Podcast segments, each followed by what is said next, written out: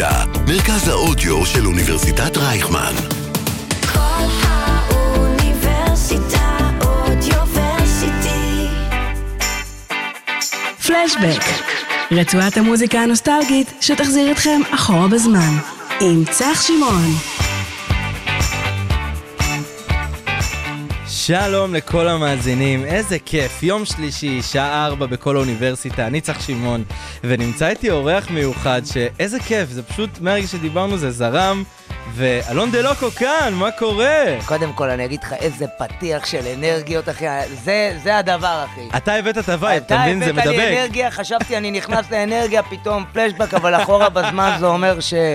יאללה, אחי, בוא נניע. בוא נניח. בוא נניח. אז תשמע, לפני שככה גם נתחיל לדבר ונזרום בשיחה ונצלול לתוך המנהרת הזמן, אה, נשמע שיר שלך, יאללה. אה, את ממסיתה, ואז גם קצת נדבר עליו, תן בראש. נדבר עליך, על המוזיקה ועל החיים בכלל, ונדבר גם עם אה, אורחת מיוחדת שהבאת, הכי מיוחדת בעולם. הכי מיוחדת בעולם. מיוחדת בעולם. יאללה, אז ממסיתה. תן לי בראש. איזה ביט, איזה ביט, אמרתי לך, אני עפתי על זה. קודם כל, בביטים שלי, הרבה, בביטים יש הרבה אנרגיה, מהמם. הרבה כוח. אבל זה, זה באמת, אני אחזיר את זה, ואני ממש מתעקש על זה, כי הרבה אומרים, אלון, אתה הראשון, אתה הבאת... תשמע, אנחנו פיונירים, חלוצים. מהמם. זה לא להיות ראשון. זה להתחבר לכל מי שרצה ורצה לתרום או לתת יד בליצור תרבות חדשה שהייתה חסרה לנו פה. אני, כשראיתי רגטון או דאנסל, זיהיתי את אותם שורשים שיש למרוקאים, טוניסאים, לכולם. ופשוט מאוד אמרתי, יואו, אפשר לקחת את זה ולערבב עם זה, ופשוט להתאים את זה ל...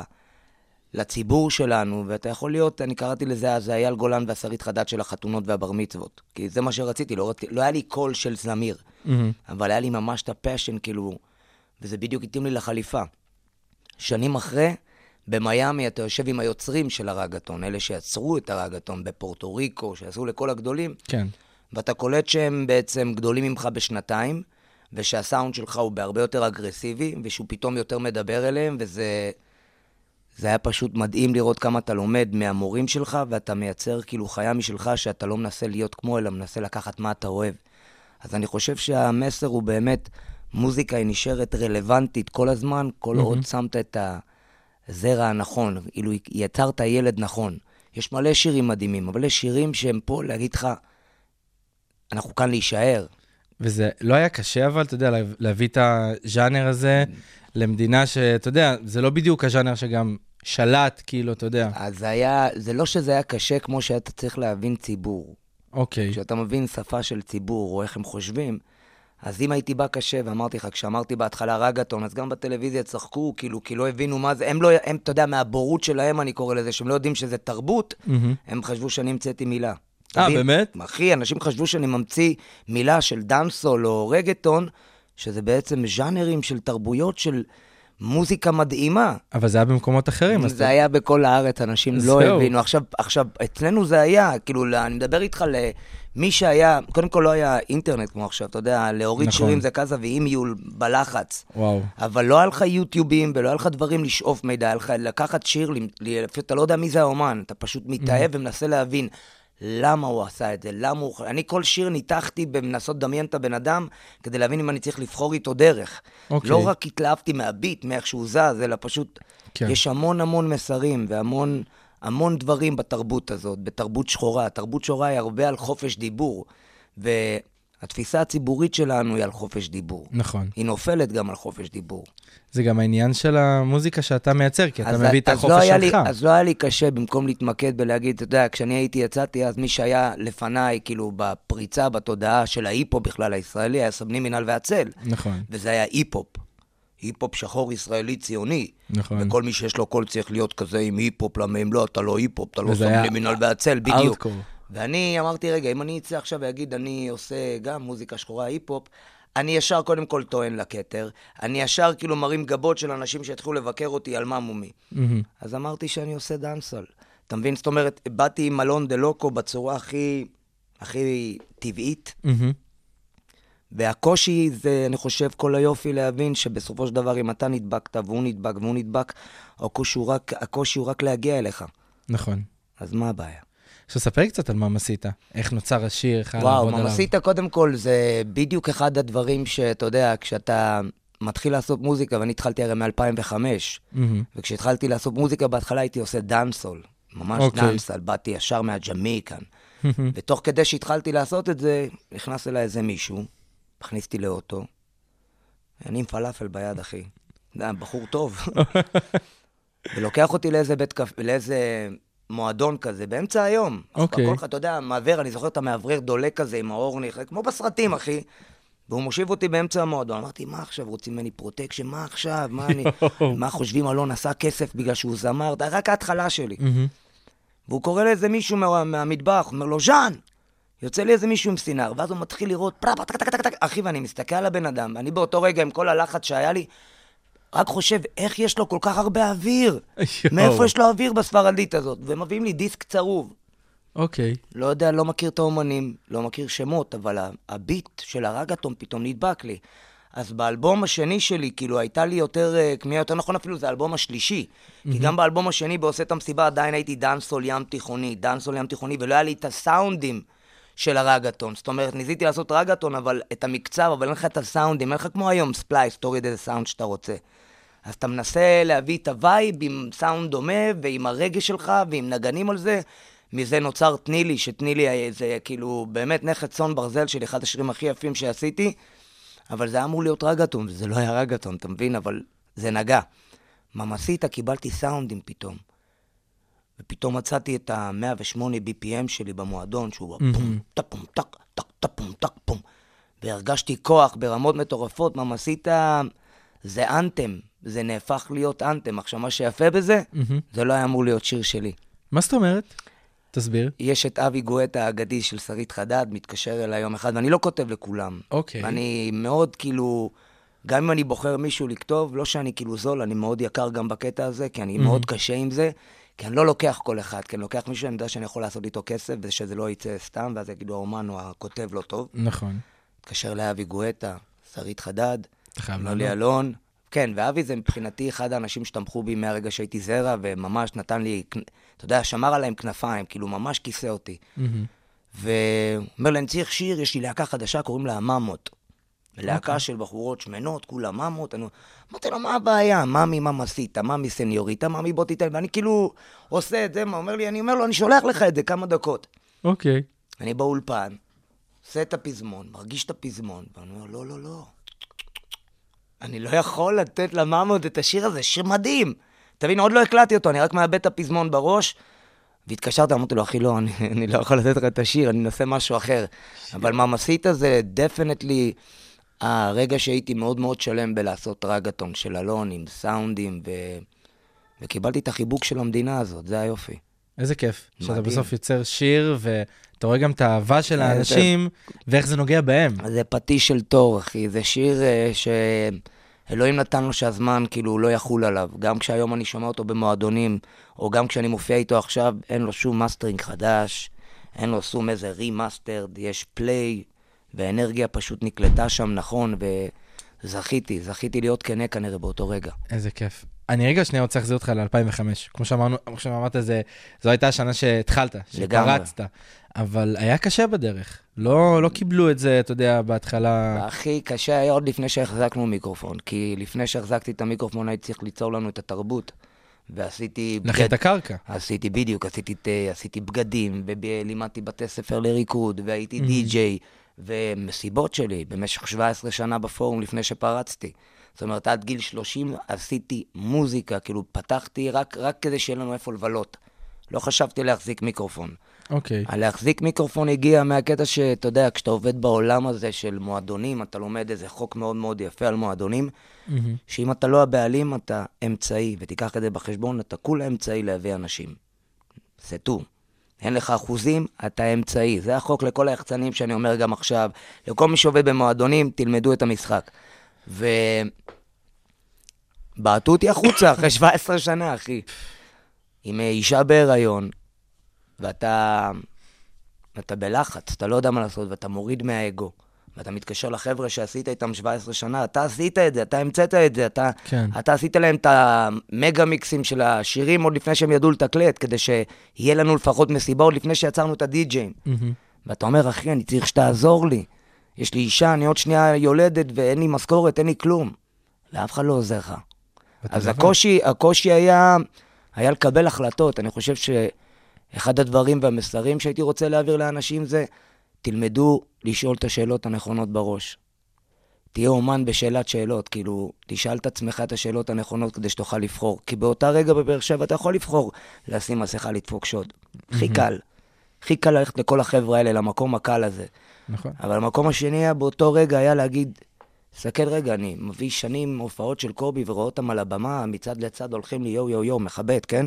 אבל זה מה אני רואה כאילו בחשיבה שלי, אני אומר לך את הקול הערום שלי.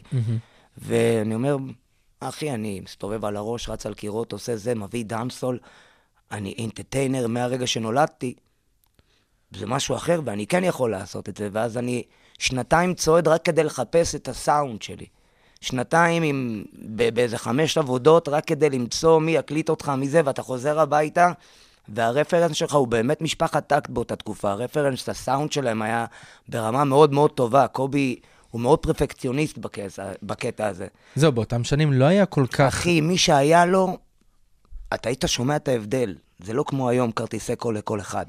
נכון. אתה מבין? זה כאילו, זו תקופה שאני זוכר שמגיע למצב שיש לי, היה לי כמה שקלים, ואז עד היום יש לי את המוניטורים שאיתם התחלתי, קניתי כרטיס קול באלף שקל, מיקרופון שבנה לי את הקול, כאילו שידעתי שהוא באמת מתאים לי, ועם זה עבדתי, עם זה עשיתי את הדברים, כאילו, עם זה, והייתי הולך לפורום, שם play, רואה איך זה עובד וחוזר, ואני רוצה להגיד לך שבעצם... הדרך הייתה חייבת להיווצר, להיווצר ככה. אתה חייב, לבד- אם אתה רוצה כאילו להיות, לקבל את הקרדיט שאני יושב איתך היום כאן, עם כל אהבה לכולם, אתה יצרת תרבות, אתה נכון. כתבת שירים, אתה שינית לאנשים חיים. זה, זה דרך שבורכתי, אחי, אני רק צריך להחזיק בעוד, אחי. זהו, זה מה שבאתי להגיד לך. גם כשהכרתי אתכם לפני, וגם כשקראתי עליך, אתה יודע, מאוד... ראיתי שיש קו כזה דומה בין כל הדברים שאתה אומר כל הזמן, שהמשפחה נתנה לי כוח. בין אם לגמרי. זה אה, אשתך המקסימה גם שיושבת לגמרי. פה, גם על אבא שלך, אני זוכר שדיברת הרבה. בראיונות, ואלה הדברים שבסופו של דבר נותנים את הכוח לבוא ולהמשיך. והדרך שלך כנראה הייתה צריכה להיות כזאתי, כדי שאתה תהיה מי שאתה היום עם, ה, עם, ה, עם המוזיקה הזאת הספציפית. אני מסכים איתך ואני אחדד את זה. בשמחה. אני יצאתי עם השיר הראשון, אימא. אחר כך עשיתי אם רק תתני לי, הלילה זה הזמן. שרתי על הילדים שלי ועל האישה שלי.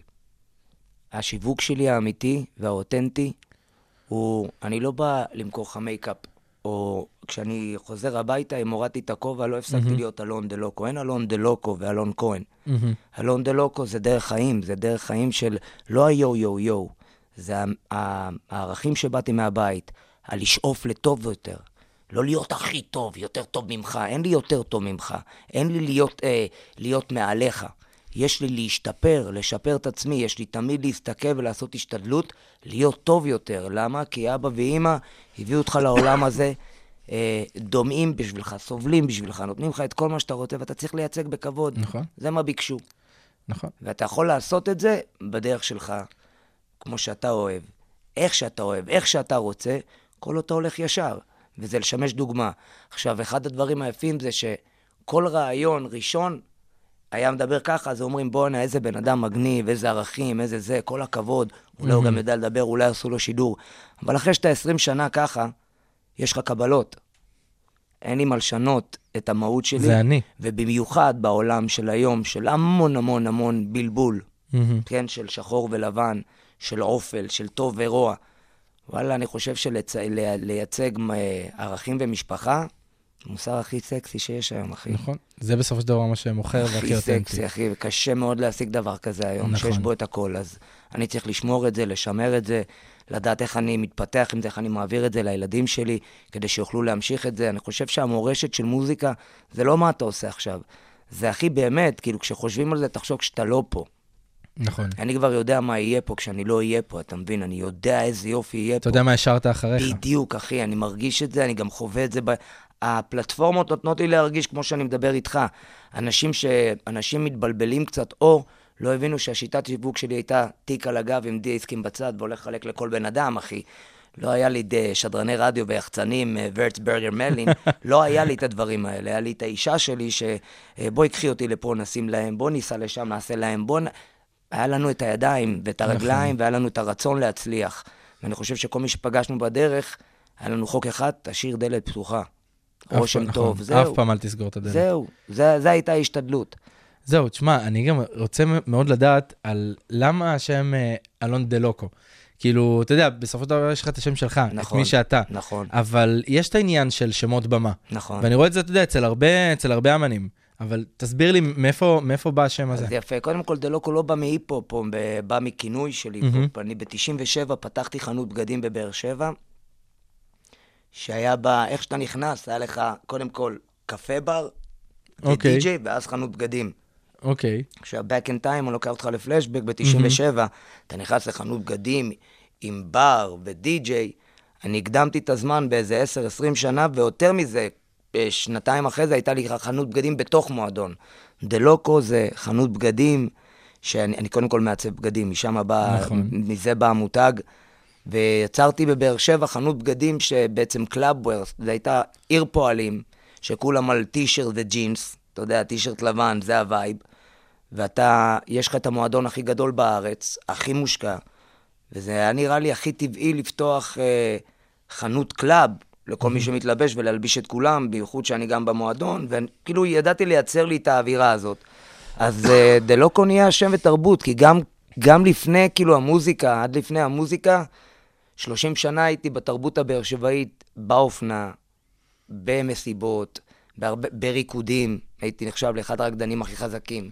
אז אה, אתה יודע, זה ההתאהבות הזאת, כדי להגיע באמת לעולם של המוזיקה, אתה צריך לא לדעת לשיר, או לא לדעת לכתוב, או לא לדעת להפיק, או לא לדעת לביים קליפים, אתה צריך לדעת עם מי לדבר, מה החוקים, מה זה זכויות מכניות, מה זה master, מאיפה אתה מביא את הכסף, איפה, איפה, איפה הכוח שלך. נכון. אז אני חושב שאני שמח מאוד שפרצתי בגיל 30, שהיה לי את הבינה והתובנות. בגלל זה אמרתי לך, גיל 27 זה גיל מדהים, כי אני התחתנתי בגיל 27. ובגיל 27, עד גיל 27 הייתי, אני חושב, אני מאחל לכל, באמת לכל גבר, לחוות את החוויות, אתה יודע, של ה club, בלי סמים, אני לא שותה אלכוהול, זה יותר חשוב לי שידעו בשידור. מעולם לא עשיתי סמים, זה אף פעם לא משך אותי. אני לא שותה אלכוהול, שתיתי פעם אחת בגיל 25, ואז עשיתי לו הסכם, תודה רבה, לא מתקרב יותר. אתה חושב שבגלל, ה... אתה יודע, זה שאתה בא מבאר שבע, וה... והמראה או הדיבור, לפעמים חשבו עליך, אתה יודע, את כל הסטיגמות האלה שאתה אומר, קודם כל, היום בגלל אני- שאני אני רזה, קודם לזה. כל, בגלל שאני רזה, אני ככה, ואני יכול להגיד לך עוד לפני, כל החיים שגדלתי במועדונים ורקדתי, והייתי שותה קולה כל הזמן, רק קולה. מהמם. אנשים היו בטוחים מהאנרגיה שיש לי, שלקחת של... משהו. והיום כולם, כאילו, אחד הדברים, אמרתי לך, הקול השקט, זה אלה שאני חושב מפחדים להגיד את האמת בפנים כבר, כאילו, מה אני חושב על זה באמת, כן. כדי שלא יגידו, כי כולם עושים את זה. לא, אחי, זה ממש לא. כאילו, בעולם השפוי שלנו, או בעולם האמיתי של, של כוכבות, אני קורא לזה, או סלביות, או משפיענות, שומע, אחי? אני משפיע כי אני יודע מי אני. לא צריך שום סם, לא צריך שום מייקאפ. אני גם לא צריך לפעמים מוזיקה ומיקרופון כדי להגיד לך מה אני חושב, אני אגיד לך את הדעה שלי, בגלל זה נוצרתי. כל השאר זה אמפליפיירים, כמו במוזיאון המדהים שיש לך פה, רק להוציא את הקול שלנו. אבל כדי להיות כוכב, כדי להיות משפיען, כדי להיות מישהו עם say, צריך את הקול האמיתי שלך. כל השאר זה רק הגברות.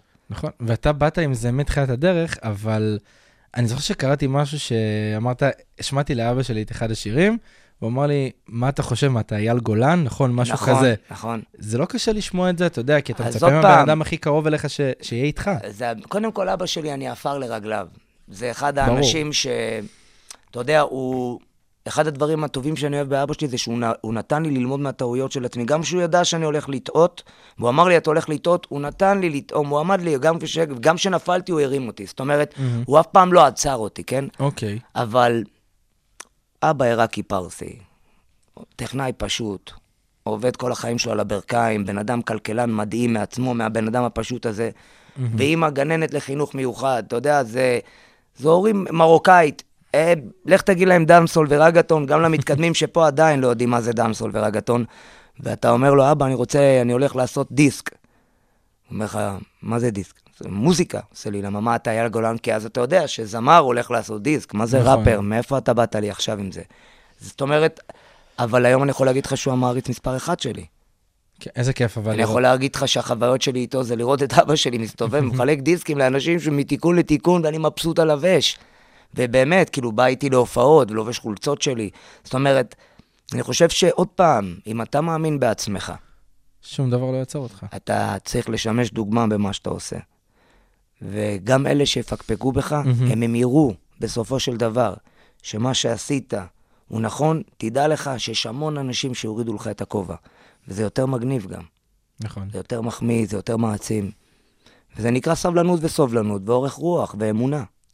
עכשיו, אם אני אחזיר אותך, אתה יודע, לשירים הראשונים שגם ניסית להוציא, בסופו של דבר מצאת את הפתיחה שלך גם ברינגטונים. נכון. שאז גם היו, אתה יודע, פתאום לגמרי. להיט והיסטריה כזה אצל אנשים. לגמרי. איך זה הרגיש? אבל אתה יודע שאתה כאילו אמנם לא מצליח ב- בדלת שאתה יודע, נכון. מקובלת, אבל אתה מוצא פה דלת שוואלה, הייתה גם פתח להמון זמרים אחר כך. אז אה, למה זה יפה? אתה יודע למה זה יפה? למה? כי אתה בא בתמימות, אתה יודע שאתה צריך לעבוד קשה, לעשות אלבום, להקליט אותו, לעשות אותו מקצועי, לפי, לפי הדרישות שלהם, להדפיס אותו, ללכת לחברת תקליטים, לעשות הפצה, כן. לקחת יחצנית, לשלם לה המון כסף. אתה חושב שזה, כאילו, כולם עושים את זה, ואז היא צריכה לשלוח את זה לרדיו, ואז אתה תקבל את זה, ואתה בתקווה שאו תאהב או לא תאהב, ותשמיע אותי או לא תשמיע אותי.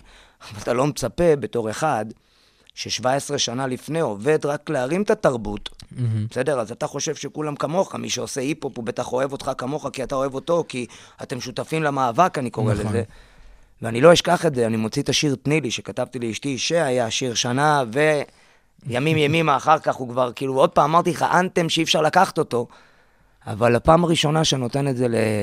לדי-ג'יי ושמים את זה בגלגלצ בעסק שחור, מהמם. ואני שומע את גורי אלפי, מסתלבט עליי. אוקיי. שומע אותו מסתלבט, אחי, זו פעם ראשונה ברדיו, זו פעם ראשונה השמעה שלי ברדיו, אתה יודע, תחשוב שאתה, בטח. כולך מבסוט, אח, אח שלי, תשמע רדיו, תשמע רדיו, אני אחי, שם, אני שם. הולכים לדבר עליי. ואני קולט ש... אין להם מושג בתחקירנות. אין להם מושג ב... אז, כאילו, אתה יודע, לא טרחת לדעת מי זה אלון. כמה, כ- לא, הם, לא, הם לא ידעו לשפוט את הבחור, הם לא שמעו את ה... הם לא הבינו. אוקיי. אתה יודע, בשבילם לעשות היפ-הופ זה היה מבחינתי הצד התל אביבי, הסגנון התל אביבי, לא לבוא דאנסל כמו שלנו. אבל אני חשבתי שכאילו מרוקאי, טוניסאי וכולם זה ביחד באותה צלחת. נכון. והתחלתי להבין שזה לא. התחלתי להרגיש פתאום את הלבן והשחור גם אצלי בבית, כאילו במוזיקה. כן. אז, אז חייכתי. באמת שחייכתי. כאילו נפגעתי כי התקשרתי ליחצנית שלי, אבל אמרתי לך, זה, זה, זה הטיפוס של העקרב שבי. הוא יתקשר לזה, יגיד לה למה ככה וככה, ואז אחר כך הוא מעכל שנייה, ואז הוא חושב קדימה. כי אני חושב שהריצה בזמן, והזמן עושה את שלו. לכל דבר יש סיבה. ושנים אחרי זה, כאילו שנה אני חושב אחרי זה, הם הזמינו אותי לראיון בעסק שחור. אוקיי. להגיד, להתנצל על איך שהם עשו את זה ולמה, ואני פשוט הסברתי להם, ואנחנו נחזור ל, לרינגטונים, מה זה עשה לי. כשדחו אותי ברדיו, הבנתי שאני לא שייך לקבוצה, או שאני לא מחובר לקבוצה, אוקיי. שיכולה להכניס אותי לרדיו. אין לי את היחצן המתאים שיש לו את הכוח, אין לי את המשחק, עוד לא הבנתי את זה. אין לי את הכלים שיש לי, בדיוק. כנראה לכולם. אבל כשיצא טלפונים, מהמם. הבנתי שהסקר של מין הצמח החדש שקובע באמת, זה מי שבוחר אותך ומוריד אותך. נכון, ולא רק בוחר אותך ומוריד אותך, אתה גם מרוויח מזה כסף. נכון, והתחלתי להבין שהקול שקובע זה הקול של העם. כמו שתמיד היה. נכון. אז התרגז, התרכזתי שם, התרכזתי באנשים, הגברתי את הקצב. אבל זה לא הסיכון, אתה יודע, ללכת על משהו שאתה לא באמת יודע מה זה יעשה, איך זה יהיה, אבל זה מה כאילו- שעשה. זה בדיוק, זה בדיוק היה. אז, אני אתן לך סתם דוגמה. אוקיי, נינט הייתה איתי באותה תקופה. זאת אומרת, תחשוב שאתה פותח עם, עם כוכבת ענקית, אחי. זה, זה, זה מפלצות להתמודד מולם. זה כן. לא עכשיו, אחי. זה לא עכשיו שכולם יכולים... זה, זה, אם, אם היא הייתה גדולה כזאת, זאת אומרת שהיא הייתה בכוכב, בכוכב נולד זה היה הראשון? נכון, תחשוב, כוכב נולד הראשון, אחי, זו עוצמה של אלוהים. מטורף. אז שהיה. תחשוב שנינט מוכרת 20 אלף עותקים, מהמם. ואלון מוכר 80 אלף. במפעיל אחד. יש פה משהו. אתה מבין? זאת אומרת, או שכאילו אומרים, כאילו, זה למדתי להראות, אתה יודע, היה, אה, מכרו 20 אלף עותקים, זה אלבום זהב, אלבום זה, זאת אומרת, אני התחלתי להסתכל איך, איך הפרסומת, או איך הדברים עובדים בשיווק, כמו שאז היו טלפונים, אתה זוכר בדיזנגוף שנוקיה נכון, יצא, נכון. ואז היה פיצוץ, מלא אנשים הולכים, מסתערים כדי לקנות את המכשיר, אתה מבין שקנו אנשים מלא את המכשיר באותו יום, אבל לא ראיתי את זה באף פעם ב-20 אלף תקליטים. אוקיי. וואי, זה מעניין מה שאתה אומר. מה זה מעניין שמע, מאוד. כי בסופו של דבר... מה זה מעניין? זה העיר אותי. אמרתי לך, אני גם יכול לעשות לך מחר שתהיה עם 20 אלף עותקים אה, פלטינה. אני אעשה הזמנות. כן, אני פשוט אעשה תקנה. זה יעשה הזמנות. לא, רק יוציא הזמנה. אתה לא אוקיי. יקנה, זה יוציא הזמנה ל-1, 2, 3, זה כולה הפצה. נכון. ומכרת, ואני אוציא לך, כאילו, אני אדפיס לך גם, אשקיע לך להכי יקר. אני לא יכלתי להרשות לעצמי לעשות פייק, או כאילו על, עד שנגיע, או להוציא הזמנות. אני עוד לא הייתי כזה. אנחנו היינו צריכים למכור. כי ולהביא תוצאות. בדיוק. אז אני אומר לך שהסקר, קודם כל, של הסלולר, גרם להם לשבת בהרבה מאוד uh, פגישות ולהבין איך, איך זה קורה, שבחור כזה, שבא מבאר שבע, ואז הם עוד פעם התקשרו אליי מגלגלצ, ואמרו לי איך זה קורה, אמרתי להם, איך קורה שאתם לא משמיעים? ואז התחלתי להבין שהיוצרי תוכן מהמם. לא יודעים להתעסק בתוכן של העם, זאת אומרת, זה קליקות של מה שקשור למה. ו... ואז אני זוכר שחברת תקליטים שלי באה אליי ואומרת לי, תשמע, אתה חייב לכתוב לגלגלצ. אמרתי לו, תשמע, אני לא שומע גלגלצ, אני לא יודע מה זה. אם אני לא שומע גלגלצ, אני הולך לאנשים שלא שומעים גלגלצ, כאילו לאותם, זה האנשים שאני יודע לדבר איתם, כי אני לא יודע מה זה גלגלצ אפילו. נכון. והתרכזתי ברחוב, התרכזתי בלהגיע לצח, להגיע לדוד, להגיע לזה, לראות איך אני מגיע להופעה, ומההופעה הזאת לסגור עוד הופעה. זאת אומרת, הייתי חייב לעבור דרך באמת שתבנה אותי גם בתור אומן, גם בלהסתכל עליך, להתחבר אליך. לא היה מי שילמד אותי לשיר, או לעמוד מול במה, או לעמוד, מול, לעשות הופעות, או איך לביים אותה, או איך להגיע. אני חושב שהדרך המושלמת הזאת הייתה באמת לעשות את זה נכון, והמזל שלי באמת זה הגיל 30. כי אם הייתי בגיל 25 הייתי מתבלבל קצת. כן, אתה אתה אומר, יש פה קשר לגיל, ודאי, לניסיון, ודאי. למה שאני עובר בחיים. 30, אישה, ילדים, אתה, אתה עושה... ואחריות, תשמע, כן. אה, כתבתי שיר והוא התפוצץ. מהמם. איך עושים עוד אחד כזה? נכון, איך אתה מוצא את? את הנוסחה לשחזר איך- את איך- ההצלחה. איך אתה, איך אתה לא נדבק בלהיכנס לאולפן ומתחיל לחשוב על זה? זאת אומרת, היכולת להתנתק מ... זה לא מעניין אותי איך עשיתי את זה, אני צריך לזכור שהייתי פה נקי, לא חשבתי על לעשות את זה. חשבתי על השיר. זהו. חשבתי על המהות שלו. כשבאמת שירים שלך, אתה יודע, פתאום באו והתפוצצו, וקיבלת את ההכרה שגם עבדת בשבילה. כל כך הרבה שנים, פתאום אתה מסתכל ואתה אומר, הנה, אני, אני עושה פה משהו נכון. ואתה אומר לעצמך, אוקיי, אבל איך עכשיו אני לוקח את האנרגיה הזאת, ועדיין לא, אתה יודע, לא נח כזה, אומר, יאללה, סבבה, זה ימשיך, עדיין ממשיך לעבוד, כי במיוחד במוזיקה, כל רגע משהו יכול להשתנות, וכל רגע זה אני יכול להיות אני אחרת. יכול להגיד לך שבאלבום הראשון שהוצאתי והוא התפוצץ, אף אחד לא ציפה שיהיה לי אלבום כזה. אני לא... אחי, זה... אתה יודע, מהשיר הראשון, אימא, הלילה זה הזמן, כמוני. זה דברים שכאילו, אור, לא, זלזלתי בזה, כאילו, אתה יודע. זה, שירים שעשו, תני לי, שירים שהתפוצצו ברמות היסטריות, אבל המזל זה נתן לי פשוט את האופציה, מהמם. בדיוק בתקופה הזאת, שאתה יודע, אני קורא לזה תקופת המהפכה הסלולרית, כי המהפכה הסלולרית נתנה לי את הכוח של העצמאות, להגיד עצור, אני לא צריך לעבוד איתך, נכון. כמה אתה צריך? כי אני כבר מרוויח כסף מהסלולר. השקענו את הכסף שלנו בזה עוד. התפתחנו עוד, פתחנו חברת תקליטים, התעצמנו, התחלנו להפיק קליפים לאחרים, התחלנו לעשות booking. כל האומנים שעבדו כאילו באותה ז'אנר שלי, אני עושה להם את ה booking אז. זאת אומרת, עשינו הרבה מאוד דברים מאחורי הקלעים שהתחלנו להבין מה התעשייה הזאת עושה וללמוד אותה ולהתפתח להיות תעשייה בפני עצמנו, כדי להיות עצמאים. אני חייב להגיד לך שגם היה איזה משפט שראיתי שאמרת פעם אחת באיזה כתבה, ומאוד אהבתי. אמרת, אני אעשה הכל בשביל המוזיקה שלי, אבל גם בשביל שזה יביא לי את הכסף כדי לדאוג למשפחה שלי. חייב, לאנשים שלי בבית, חייב. כי בסופו של דבר זה, זה לא שווה אם אין לי את היכולת להביא להם את הדברים האלה. זה בדיוק מה שניסיתי להסביר. אם אתה עושה מוזיקה, תעשה אותה מקצועי. כמו האולפן המדהים הזה פה. איך הביאו לכם אולפן? כדי שתרגישו טוב ועשו לכם את ה... נכון. כדי שתבין איך תחווה את זה לצורה של המקסימום. אחר כך הלכת, הלכת ללמוד על כל הבסיס ואת הזה, כדי שיהיה לך גם מושג, תובנות, בינה, ולדעת איך להסתכל על זה. נכון. אז אתה עושה מוזיקה, אתה חייב לדעת קודם כל להיות כנה, להיות אמיתי, לא לפחד, להרשות לעצמך להיחשף, להרשות לעצמך להיחקר. אני מההתחלה אמרו לי, אל תגיד שאתה נשוי, כדי שמעריצות לזה. באמת? אמרו לך דברים כאלה? אחי, אני, כל התעשייה, כל יחצן, לא, שלא ידעו שאתה נשוי, שלא ידעו שיש לך ילדים, זה, זה פחות מעריצות. אמרתי לו, אחי, אתה שומע? אני כתבתי על הילדים שלי שיר, אחי, מה, מה, מה, מה, מה, לא הבנתי. למה זה צריך לצוד בכלל? כי תעשיית בידור, מתעסקת בבידור. הבידור הוא במה שלי, יש בו את אותו אנרגיה של הכל, אבל אני לא צריך לשכנע אותך בשום דבר. אני אעיף אותך איך שאני אעיף אותך, אני יודע איך לעשות את זה. אני לא צריך למכור לך שום דבר, אני לא צריך לשכנע אותך, בוא תראה אותי. צריך לתת לך לטעום, מהמם. ואז להזמין אותך, ואז לגנוב לך את הנפש, אני קורא לזה. הופה, אהבתי.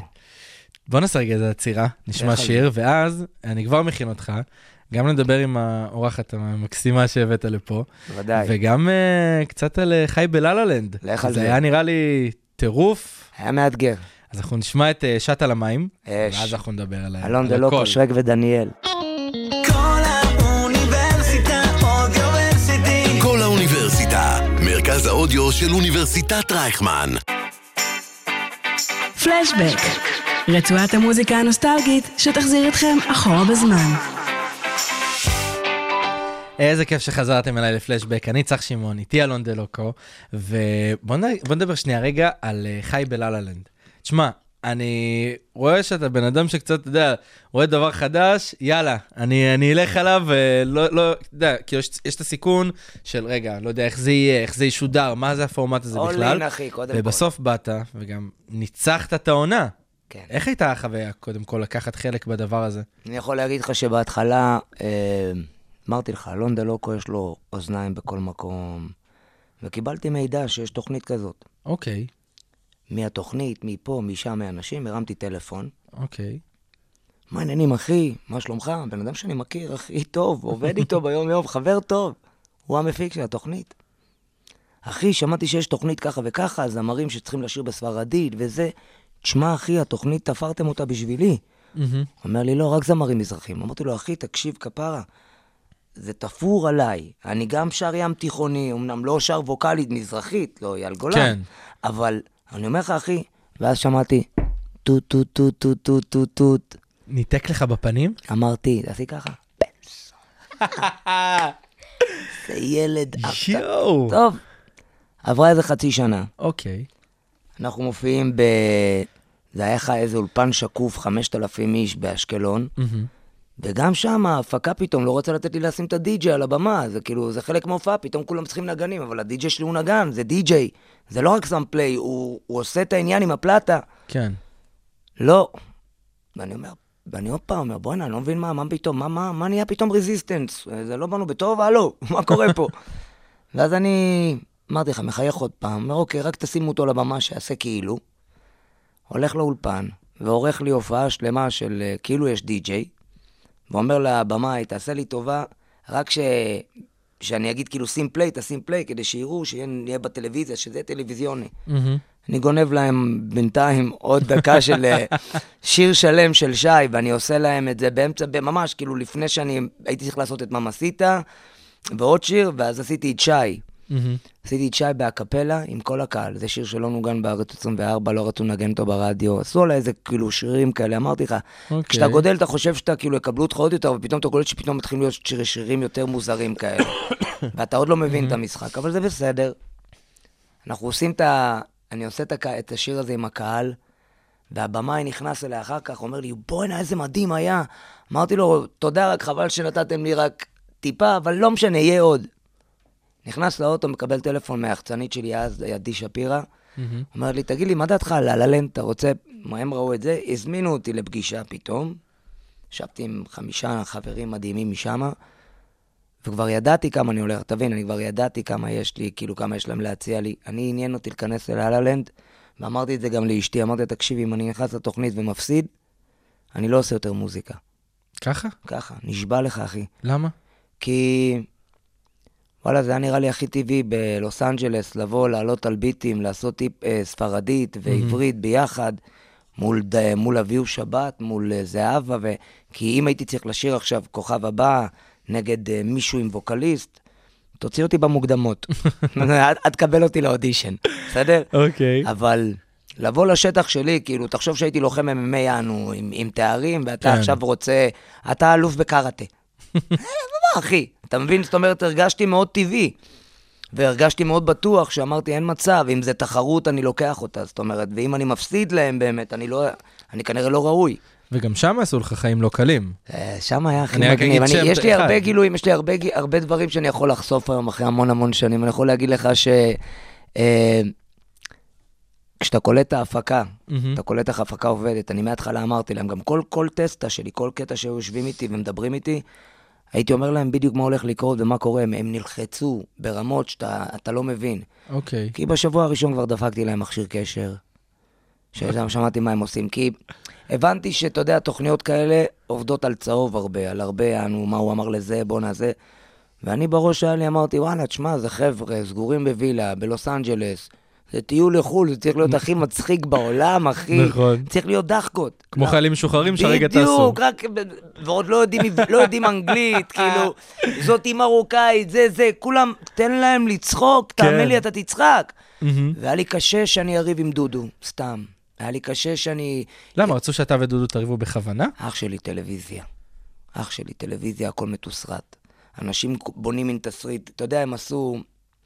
היה לי שם קטע שאני קורא לזה אלוהים שמר עליי ברמה הכי יפה, כי היו לי שבועיים, אמרתי לך, הם היו מאוד לחוצים, כי אני התחלתי לראות את הדפוס התנהגות, איך לדעת מה הם רוצים לעשות לי. איך בכל- להתנהג איתם. כן, אז הם לא הצליחו להביא אותי לקצה, אני רק הסתלבטתי.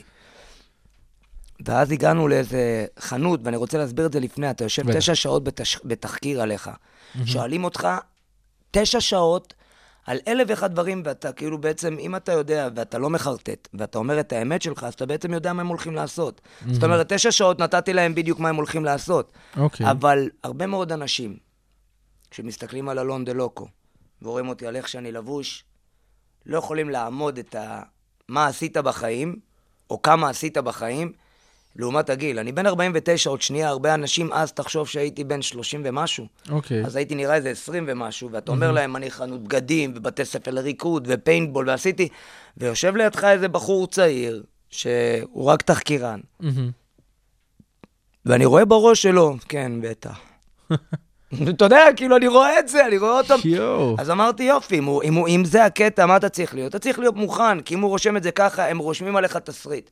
ואז אני מגיע ליום הזה שאני צריך uh, למכור את הבגדים שלי לחנות uh, ב- בלוס אנג'לס, והם צריכים uh, למכור או לקנות או לא לקנות. אוקיי.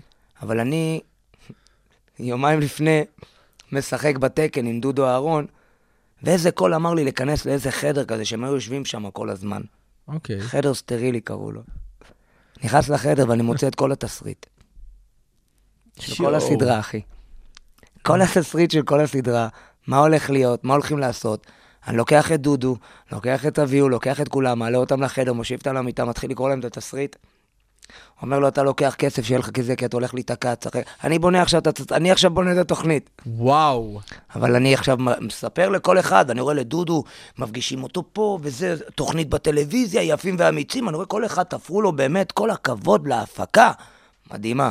וואו. חכה לשמוע מה עשו לנסיך, לאלון, מה, גם אני צריך קצת פינוק. מהמם. הם מגיעים אליי, אני צריך להיכנס למכור בגדים, והחבר'ה שם יקללו אותי ויזרקו אותי מה... מהחנות, ובגלל שאני כאילו מרוקאי וכזה, אני אצא ב... ואז אני אחזור, כאילו, אלך לדירה, ואז הם יתקשרו, כאילו, הם יגידו לי, תשאיר את זה פה, ואז הם יתקשרו, יגידו שמכרתי את זה, שהם מכרו, כאילו, אני רואה, כאילו, ואז אני, מהאגו שיגיד, אמרתי לכם, אז זה, ואני רואה, כאילו, זה מה אני רואה, ואתה רואה, כל החבר'ה רואים אותי, יושבים איתי, אני קורא את זה, וכולם לבנים. אתה יודע, ויושבים, כול, כולם מבואסים, כאילו, תחשוב שכל התוכנית אני צוחק, אני זה, ופתאום אתה קולט לאן הביאו אותך, הביאו אותך, הביאו אותך להיות כאילו trouble maker כזה, זה אחד יענו בעייתי. ממורמר, למה תמיד דופקים את השחורים. כזה. ואני יושב עכשיו, מגיע עכשיו, אני יודע את זה, ואני מגיע לסצנה. אוקיי. ואני מסתכל מהחלון, ואני רואה את הבמאי, אומר לו, תיתן לו, אחי. אני רואה את זה, אני רואה אותו. והלב שלי דופק, כי אני יודע שפה כבר, כאילו, עד עכשיו שמרתי את עצמי, אבל אני יודע שעכשיו אם איזה אה, מישהו יבוא לדבר אליי בצורה, כאילו, אני אדע לדבר איתו בצורה הזאת, בייחוד כן. באנגלית, אני כן. חיכיתי כל השנים לחיות את זה. אבל זה לא מה שאני וואו. רוצה, וזה לא מה שאני רוצה שהילדים שלי יראו, ולא האישה שלי, ואני עכשיו בסרט. וואו. ואיך שאני חושב על מה לעשות, אומר לי הנהג, אתה רוצה לשתות קפה? אמרתי לו, מה, נראה לך שאתה תקנה לי? בוא, אני אלך איתך. ומשום מה היה לי קשה אפילו שהוא ילחץ על המכונה של הקפה, כאילו, כן. לא יודע, כאילו, מין צנעה כזו, לא יודע איך להסביר את זה. לחצתי אני על הקפה, ואז נכנס הבחור, שאמור לפגוש אותי, שהוא עוד לא פגש אותי, ואומר, תשמע, אחי, אני הולך להיות כוכב. אמור לבוא, אמור לבוא לפה מישהו, אמ, אמ, איך הוא אמר את זה? Uh, I'm not allowed to say fuck, but I'm gonna kill this guy. זה מה אני, עכשיו אני משלם עליו קפה, אחי, והוא עומד לידי ככה. אני יואו. מסתכל עליו, אני אומר לו, הולך להיות כוכב. עכשיו, פה כבר אני מאבד את זה, כאילו, פה הלב דופק, ואני מרגיש שכאילו רוצים להרוס לי את הפרנסה של מה שאני בונה. כבר לא נותנים לך תחרות. בסוף ביימתי אני את הפרק. ובסוף יצאת מנצח של כל העונה הזאת. בכל הפרמטרים.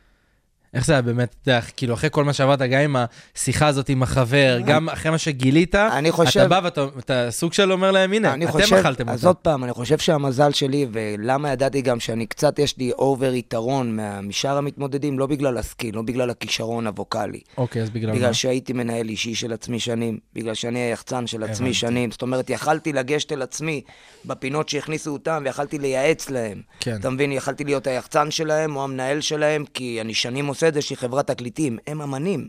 נכון. יש חברת תקליטים ואני גם זמר. יפה. זאת אומרת, אז ידעתי לשחק בכובעים האלה, וזה זה בסך הכל היה יתרון. ולדעת לשחק מול מצלמה. טוב, נראה לי שרגע נעבור אה, למי שיושבת לצדך. לג'ול, לאוצר, ליהלום מהדרום, דן דן דלוקו, דניאל. זו דניאל מהשיר דניאל, נכון? ודאי, אחי. איך אה, באמת החלטת לבוא ולכתוב שיר עליה? כל ילד שלי זה, זה רגע הכי, הכי מרגש והכי עוצמתי בחיים שלך, ואין במה שונה נגיד השיר שלה, ש- משאר אין. שום דבר שונה מהשיר שלה לשיר של האחים שלה. אוקיי. זאת אומרת, אה, אתה יודע, אני, אני אחזור אחורה, הראשונה שלי זאת אור. ובאמת אנשים לא, אתה יודע, להרבה אנשים זה אור, זה שיר מדהים, הרבה אנשים גם קראו לילדים שלהם על שמות של השירים נכון. האלה. זה, זה, זה הברכה הכי יפה והפרס הכי יפה לשירים. אבל לי זה לא היה שיר, לי זה היה הרגע הכי חשוב בחיים, הכי עוצמתי. רגע של תובנות, של הבנות, של אחריות, של התעצמות, של הבנה ש... כן. אה, אחי, עכשיו, עכשיו תורך להיות הסרבנט בעולם הזה, אבל סרבנט בכל רמה חבריך, כאילו המשרת הכי נכון שיש, מרצון. מהמם. וכשאני יכול להגיד לך שבאה ליאור, אתה יודע, אז באמת שיניתי את התפיסה, באמת לקבל את הבלנס, באמת לחשוב להיות כמו אבא ואימא שלי. אבל, ואז כשלפני, אתה יודע, בהיריון של, של דניאל הייתי בחששות, למה? כי שנתיים כבר יש לי את אור, אני ביחסים איתה פצצה, אתה יודע, אני... יש דברים מדהימים, מה- מה בדיוק, קורה. אנחנו מכירים, אנחנו יום-יום ביחד, שנתיים של אחווה, ואתה אומר, אני כל כך אוהב את הילדה, האם אני יכול באמת, איך אפשר לאהוב, כאילו, להחזיק ילד ולאהוב אותו באותה מידה? כאילו, ש... ואז... כן. אבל... ובגלל זה קראתי לה דניאל, כי אלוהים, הבנתי באותו רגע שאלוהים דן אותי לאושר אינסופי, כי אין עניין של זמן. באהבה אין עניין של זמן. יפה. יש זמן של תואר. ושאתה יודע ל- ל- לנצור את התואר הזה, או שהוא יתפשט לך, נכון. או שהוא יידח לך. אני רגע רוצה לשאול אותך, איך זה לחיות עם, עם אבא כזה? את יודעת שאת שומעת את כל מה שהוא עבר, ואת יודעת מי הוא, ואנשים גם מכירים אותו. זה ללכת בגאווה. לגמרי. קודם כל, אני המעריצה מספר אחת שלו, נתחיל מזה. זהו, ראיתי פה בזמן השירים. ש- לגמרי, לגמרי. זמזמת את השירים יותר ממנו. תראה, כולם, אה, אני, יוצא לי לשמוע את זה מלא, גדלנו עליו, גדלנו עליו. בסופו של דבר גם אני גדלתי עליו, אני שומעת את המוזיקה שלו מאז שאני בבטן. את כאילו. המוזיקה שלו גם בסופו אז- של דבר. אז קודם כל, אז השירים שלו זה התפילה שלי, זה המהות שלי. וואו. משם אני באה, זה הבית שלי. הלחנים זה משהו ש... תחשוב שנכון שיש קטע שאתה שומע שיר ומזכיר לך, זורק אותך למקום מסוים. השירים האלה זה הילדות שלי, זה ה... זה, זה הצעדים שלי. את זה- מבינה שזה גדלתי. כמו שהילדות שלך, אני גם, אני והילדים איתי בשכבה, זה השירים האלה, זה- זה זה הפסקול הזה. כן, לגמרי, לגמרי. בגלל זה אני, עוד פעם, אני לא שונה מאף ילד במדינה שגדל נכון. עליו, אבל בסופו של דבר, מעבר לזה שיצא לי אה, לגדול לצד האומן, נכון. ה- סלח לי, מבחינתי זה הדבר הכי, הכי גדול שיכול לקרות לי בחיים, האגדי הזה. מהמם. ומעבר ללמוד ממנו מה זה חברות אמת, כי הוא החבר הכי טוב שלי. אין, אין, אני, ואני לא יכולה להגיד לך, אין לי הרבה חברים, אבל אני לא צריכה אף אחד שיש לי אותו ושיש לי את אימא שלי. הם החברים הכי טובים שלי. איזה כיף. אז זה א', והאמת שלו, אמ, כל פעם, כשאני, ככל שאני גדלה, הוא חושף אותי יותר ויותר ל... הם לא רק מבחינת מוזיקה, מבחינת אה, דרך חיים ומידות אדם. והאמת שלו הפכה להיות האמת שלי, הדרך שלי. זה הדבר הכי גדול שקיבלתי ממנו. זה, זה מה שאני נולדתי וגדלה אליו, מעבר למוזיקה. כי המוזיקה שלו זה האמת, נכון. בתכלס. ואתה מרגיש את זה? שזה באמת, אתה- יודע, כל שיר... דבר, דבר איתה עוד, אחי. לא, אני רואה את העיניים דבר איתה עוד, מהצד. אחי, עזוב אותי, מה אני שווה? לא, אבל אתה יודע. אתה, אמרתי לך, אתה באמת פסקול של הרבה אנשים, גם, גם שלי מהילדות. ואמרתי לך, השירים האלה הבולטים, זה, זה השירים אה, על המשפחה. באמת. זה שירים אותנטיים וכנים, וזה זה היה מורכב לבוא לכתוב את זה, אתה יודע, או שזה היה פשוט, באת ופשוט הכל יצא על הדף. זה היה לשבת בבית ופשוט אה, להבין שהשכן שלך אותו דבר כמוך, יש לו גם ילדים, יש לו גם בעיות, יש לו גם סטרס, כן. הוא גם נכנס לשירותים. כולם אותו דבר, אחי. ו... והיה פשוט אה, להבין ש... אתה יודע, יש, יש שתי סוכני מכירות בחיים. אוקיי. יש סוכן מכירות שיבוא עכשיו ונותן לך, אחי, בה בה בה בה בה בי בה בה במ, ועם ההופעה, עם הזה, ואתה מוציא את היד וקונה וקונה וקונה, מגיע הביתה לפתוח, ואז אתה קונה, בן של... דפק אותי, יותר לא קונה ממנו. ויש את הסוכן מכירות שמאמין במוצר שלו, אוקיי. ובא ואומר לך, שומע, זה המוצר שלי, אחי. אני מבטיח לך שאם תיקח אותו, הוא יצא הכי טוב. תטעם, תנסה, אחי, תבדוק. ואחר כך הוא יודע לקנות אותך בפעם אחת שהוא נתן לך משהו שהוא, ש, שאתה יכול ללכת איתו. אז אני מהסוכן מכירות שאומר לך, אחי, תפתח בי, כי אני רוצה לעשות כסף, או אני רוצה להביא לך מידע, אבל אני רוצה שתהיה... שתתחבר אליי כדי שתבוא אליי ותעשה את זה. אני לא רוצה שתרגיש שאני דופק אותך. זאת אומרת, אני חושב שהכנות, זה הדבר שאתה צריך להשלים איתה. נכון. להיות כנה, אחי. אה, אז אם אנחנו מדברים לא רגע... חיפשתי להרשים, חיפשתי שתזדהה איתי או לא. נכון. אז אם אנחנו רגע שנייה מדברים על כנות. עברת המון דברים קשים בדרך. מהמם. היה רגע אחד שאמרת לעצמך, פתאום אתה מוצא את עצמך רגע, יושב, אפילו בוכה או מגיע למצב שאתה אומר, די, ל- ל- למה אני צריך את כל זה? 4,675, ואחד קרה לפני יומיים. ברור. באמת? אחי, אה, אני חושב שבני אדם צריכים לחוות קושי כדי לעלות ולהתעלות. ואתה צריך לדעת למצוא את המנגנונים האלה שגרמו לך לעלות ולהתעלות. כן. ולמי שיש ילדים, אחי, יכול שיהיה לו, יש מותר לך דקה, תבכה דקה. או, קשה לך, אבל אחרי דקה אתה יכול להבין, אחי, הדקה השנייה עולה לך כסף, והדקה השנייה צריכה להתפרנס. נכון. אז אה, אני חושב שנמנע ממני הפריבילגיה מלהפסיק, אחי, עד שאני לא יודע שהילדים של... העתיד שלהם בסדר, נקודה. ומה באמת הצעד הבא שלך בתחום? אולי אלבום משותף עם הילדה? קודם כל, אני בשש שנים האחרונות, אתה יודע, אנחנו הגענו, אתה, אתה הולך איתי נוסטלגיה, ואני רוצה להגיד לך שאני חושב נוסטלגיה רלוונטית ובועטת זה כשאתה עדיין כאן, עושה חי וקיים, ובעולם נכון. של העידן של השגרה הזאת, או המדיה, אה, אם עוקבים אחריך, סימן שאתה עדיין כאן. ואם אתה רוצה להיות מעודכן, מהמם. אז תתעדכן, תעקוב אחרי אנשים שמעניינים אותך. נכון. זה העידן היפה היום, שאתה לא צריך ללכת לכולם, אתה צריך לעשות targeting על האנשים שלך, להתמקד בהם ולהגדיל את הקהילה שלך. מהמם. והקהילות שלך זה בפייסבוק, באינסטגרם, בטיקטוק, וכמה שתשקיע בהם, ככה אתה תצמח, ככה אתה תגיע להופעות, ככה אתה תגיע לחשיפה ותודעה. אז כאילו, אני בשש שנים האחרונות, לפני שש שנים כבר אמרתי, רגע, stop, אוקיי. כי הייתי, אתה יודע, אתה מדבר איתי מ-2005 עד 2016-2017, אני קורא לזה, זה היה נונסטופ הופעות, נונסטופ על במות, נונסטופ לחיות את ה... אתה אומר כל הזמן לייצר ולהישאר בתודעה, להגיע למצב שבאיזשהו שלב אתה כבר לא שולח לרדיו, כי לא צריך את הרדיו, יש לי את האנשים נכון. שלי וההופעות שלי במועדונים, אני ממשיך לרוץ קדימה, דברו איתי אחורי זה, כזה. ואז אתה מגיע לאיזו הופעה ואתה קולט שאתה אתה חייב לעצור לרגע. אתה חייב לעצור כי אתה צריך להביא עכשיו תובנות.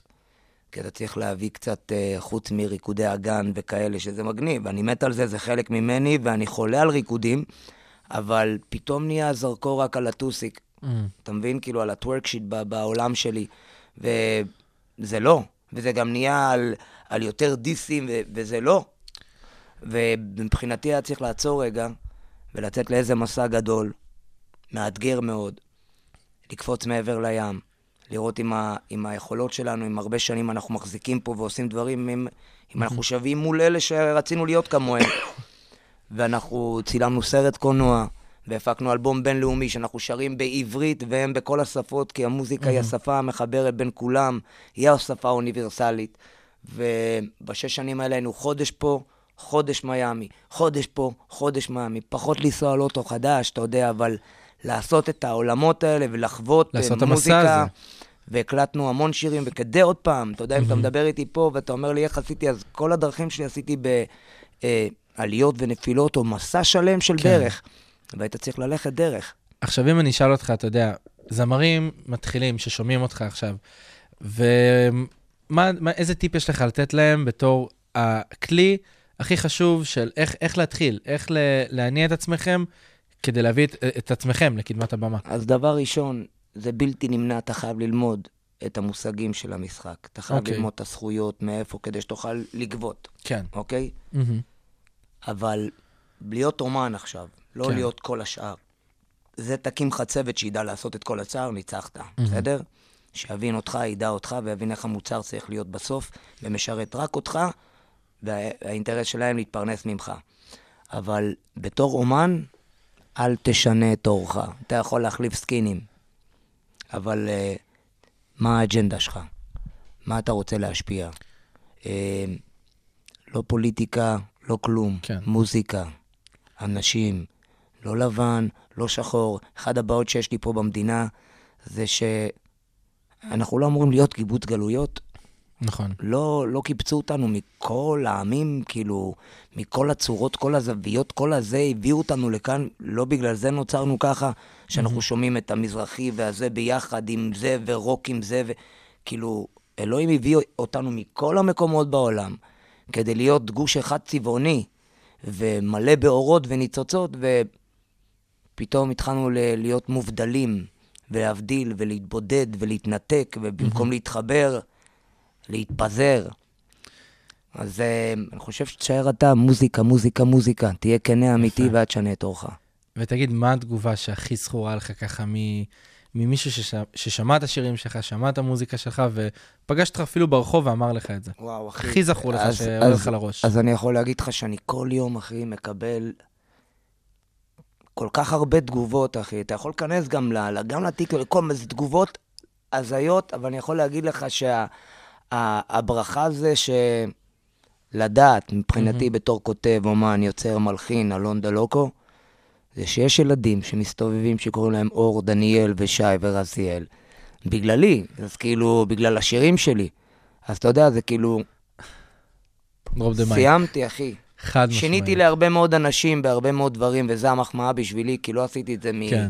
באיזה כוונה, אבל אה, וואלה, בורכתי, אחי, בורכתי. איזה כיף. אני, כל, כל, גם, גם מילה מ- מילד וגם מילה מבן אדם מבוגר עכשיו, כל משפט עוד, אה, של אהבה, הוא אוקטן 95 בנזין בשבילנו, אחי, מלא. איזה כיף. אלון, הגענו לסוף, וזה מה, כבר עבר... נגמר? תקשיב, זה עבר מהר, אבל היה לי ממש כיף. אבל אני חייב קודם כל לפרגן על משהו, אחי. לך על זה. בואנה, זה הרדיו הכי יפה שהייתי בו. אני ממליץ לכל אחד סתם לייצר איזה שידור שיבוא לפה כדי לראות את זה ולחוות. אמ, יש פה דברים מדהימים לכל מי שמתעסק במוזיקה, אומנות, שידור, תוכן. יאללה, תבוא, אנחנו זה נשמח. הרדיו הכי יפה שהייתי בו, אחי. באמת. אפשר לבוא כיף. לישון פה? חד משמעית, הנה, יאללה, תבוא היום. אלון, תודה רבה שבאת, באמת, לימדת אותי פה הרבה דברים אה. מאוד חשובים.